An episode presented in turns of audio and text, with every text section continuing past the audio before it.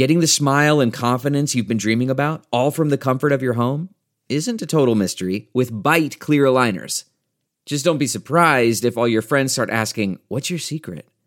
Begin by ordering your at home impression kit today for only $14.95. Byte clear aligners are doctor directed and delivered to your door. Treatment costs thousands less than braces, plus, they offer flexible financing, accept eligible insurance, and you can pay with your HSA FSA. Get 80% off your impression kit when you use code WONDERY at Byte.com. That's B-Y-T-E dot com. Start your confidence journey today with Byte. The spirit of performance is what defines Acura, and now it's electric. Introducing the ZDX, Acura's most powerful SUV yet. Crafted using the same formula that brought them electrified supercars and multiple IMSA championships, the ZDX has track tested performance that packs an energy all its own. Unlock the energy and order yours at Acura.com.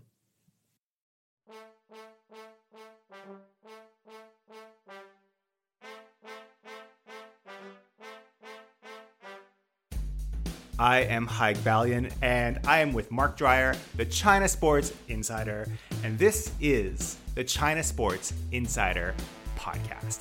Today, week one of the Tokyo Games is in the books, and really, what else is there to talk about?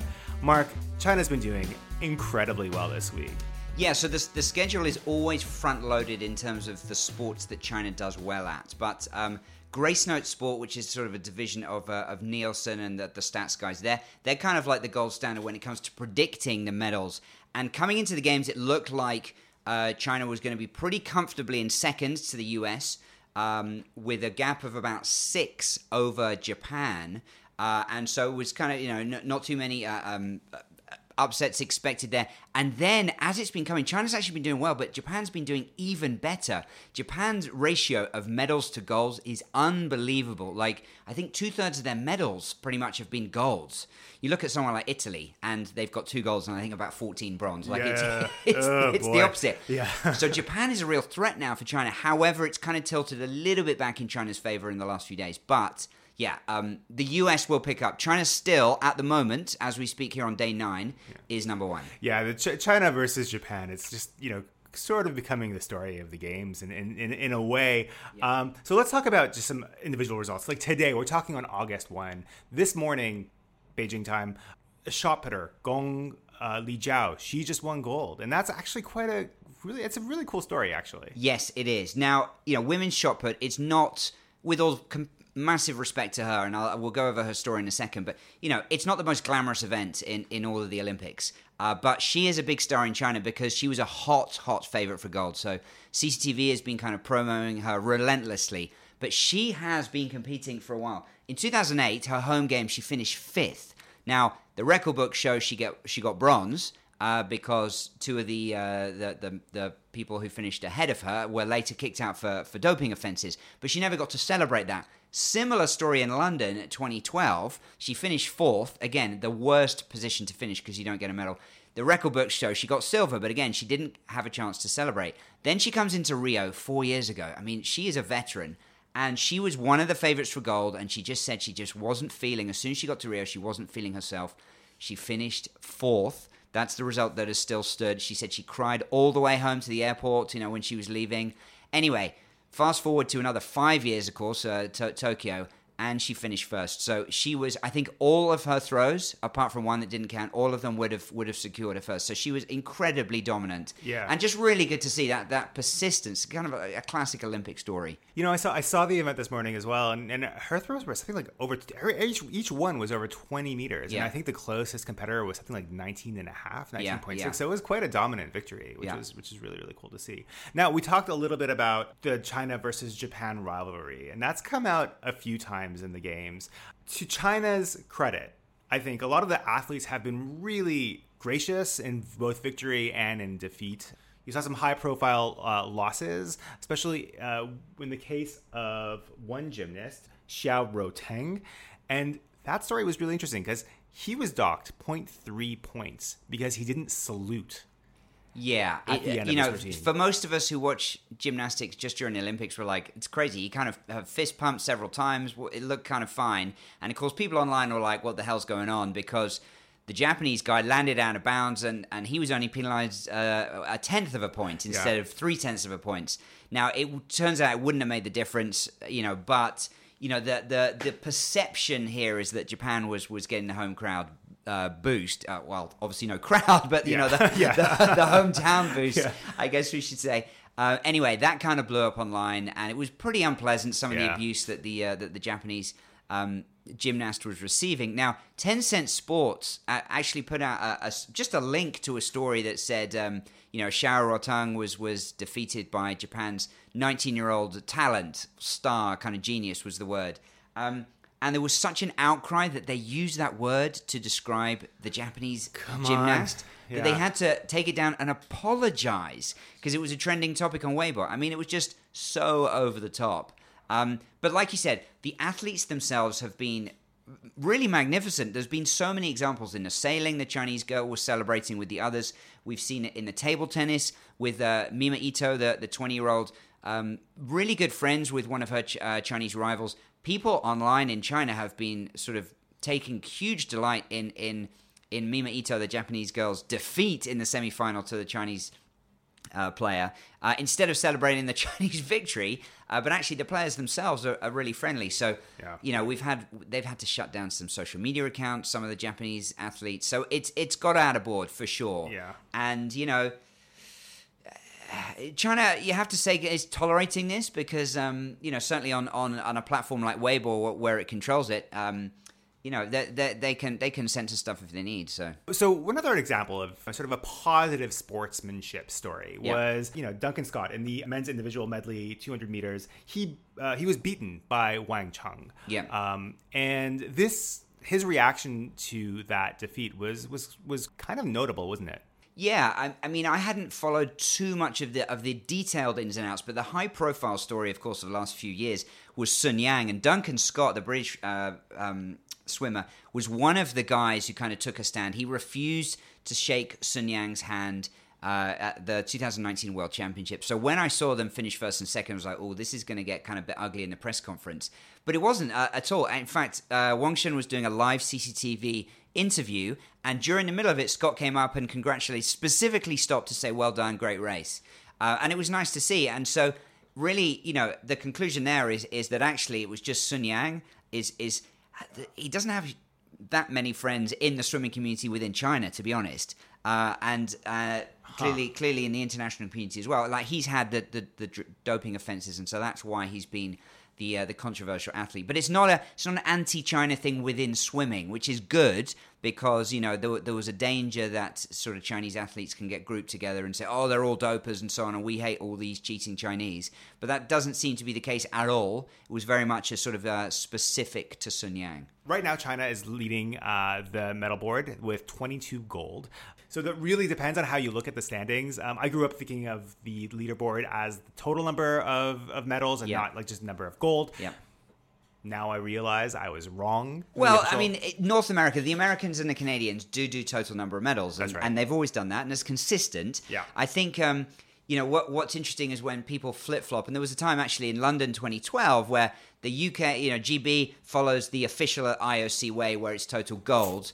But then in London, they started doing slightly better if you count by total. So the media there started flipping over in the middle of the Olympics. Yeah, and similarly in Canada in 2010, the Vancouver Games, Canada Right. won the most number of gold. Gold, so that was a and, big deal, yeah. And it was a huge deal, and all of a sudden we were in the leaderboard. But obviously, for, were. obviously for China, you know, there is still that obsession with gold, even though you know you hear now and then, you know, no, we need to get away from that obsession. But gold is still very much what counts. So, you know, by the IOC, the official way, and by the Chinese way, China at the moment is number one. Now, no one's expecting they'll stay at number one because we've got sure. track and field coming up in week two, and the Americans will overtake. But if China can stay number two, that has to be seen as uh, as pretty decent.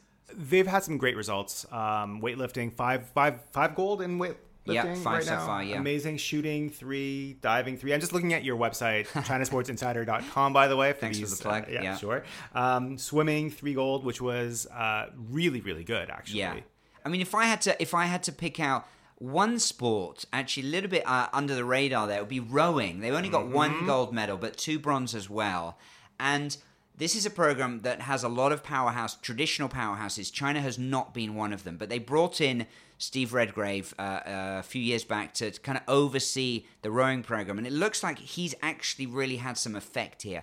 And it's amazing what China can do if it puts a decent long term plan in place and sticks to it. Like it's not rocket science, but so often we see these grand plans football, soccer is the classic example of just stop, start, and moving backward. But basically, but rowing, you know, if they stick to that long term vision, they they can make some progress. They have all the resources in the world. They just need to use them in the right way. And let's leave that for the ice hockey discussion later on. Correct.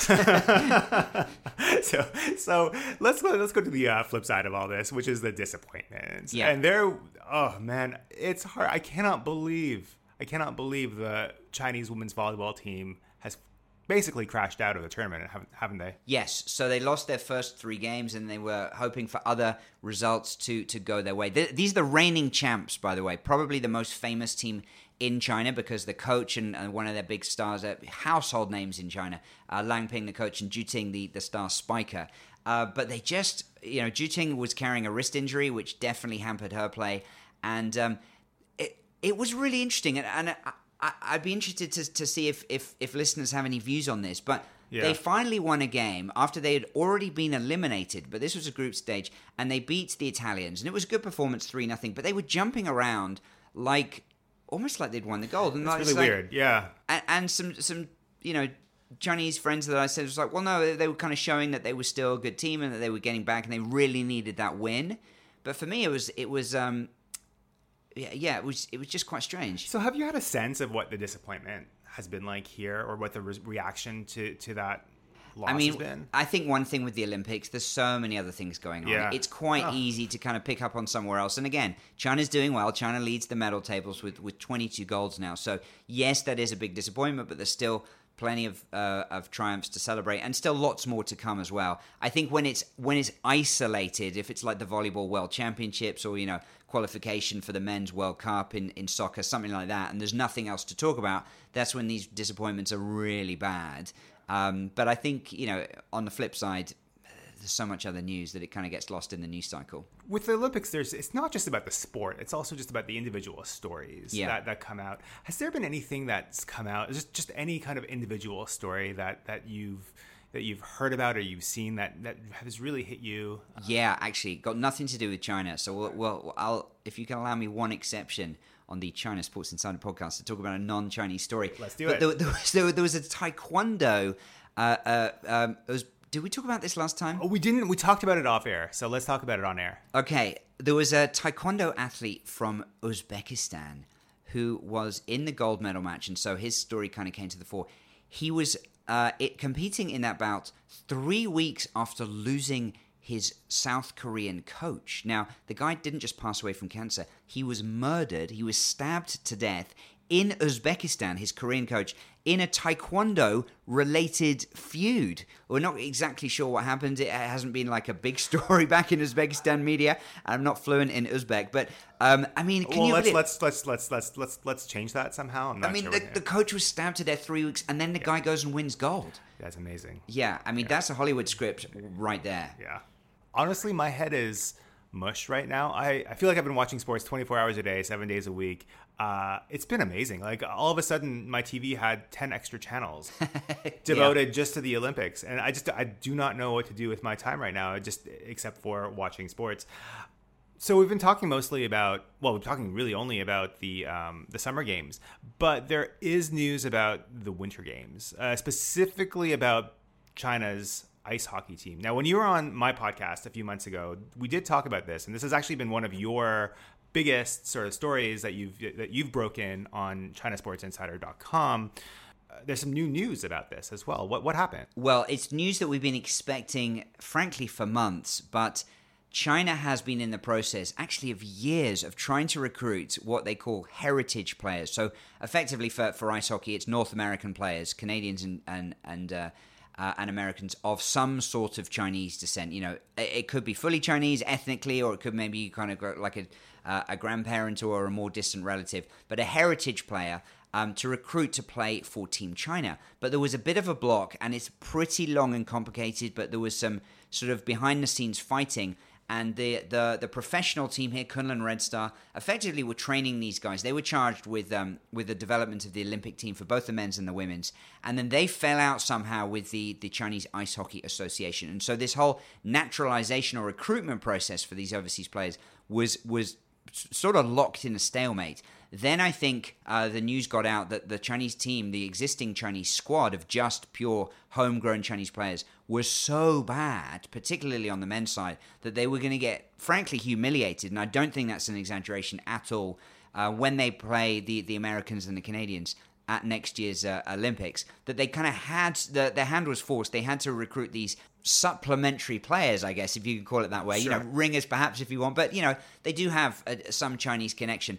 And so finally this week, we got news from the Kunlun Red Star website. Uh, and, and I've been hearing this has been in the works for, for months now, and then it was basically confirmed weeks ago, but they haven't released it until this week. That these players will be playing for the Kunlun team in Russia because there's no uh, games being played in, in in China this season, and then they will form the basis for the men's and women's Chinese ice hockey teams at next year's Olympics in February. So the passport issue, I think, still has to be uh, completely finalized, but they've announced that it is happening.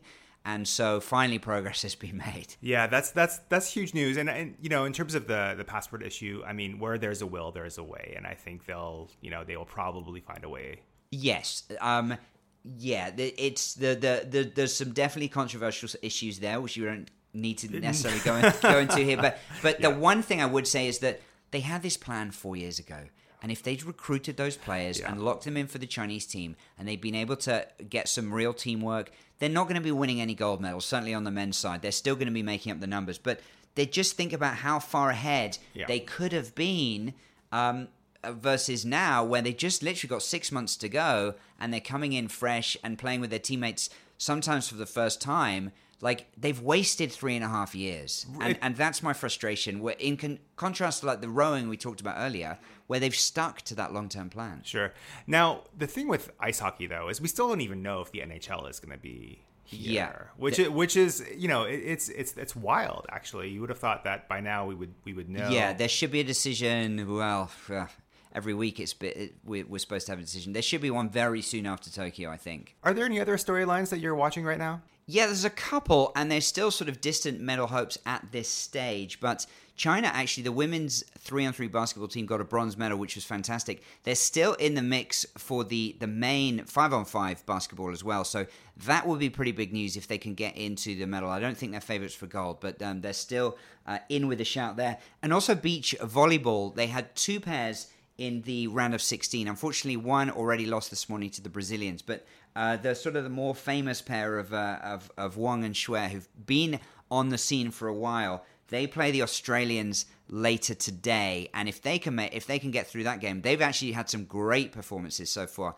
So, um, what I like about those sports is that you know China uh, China plays the numbers, right? So shooting, weightlifting, lots of gold medals on option uh, on offer.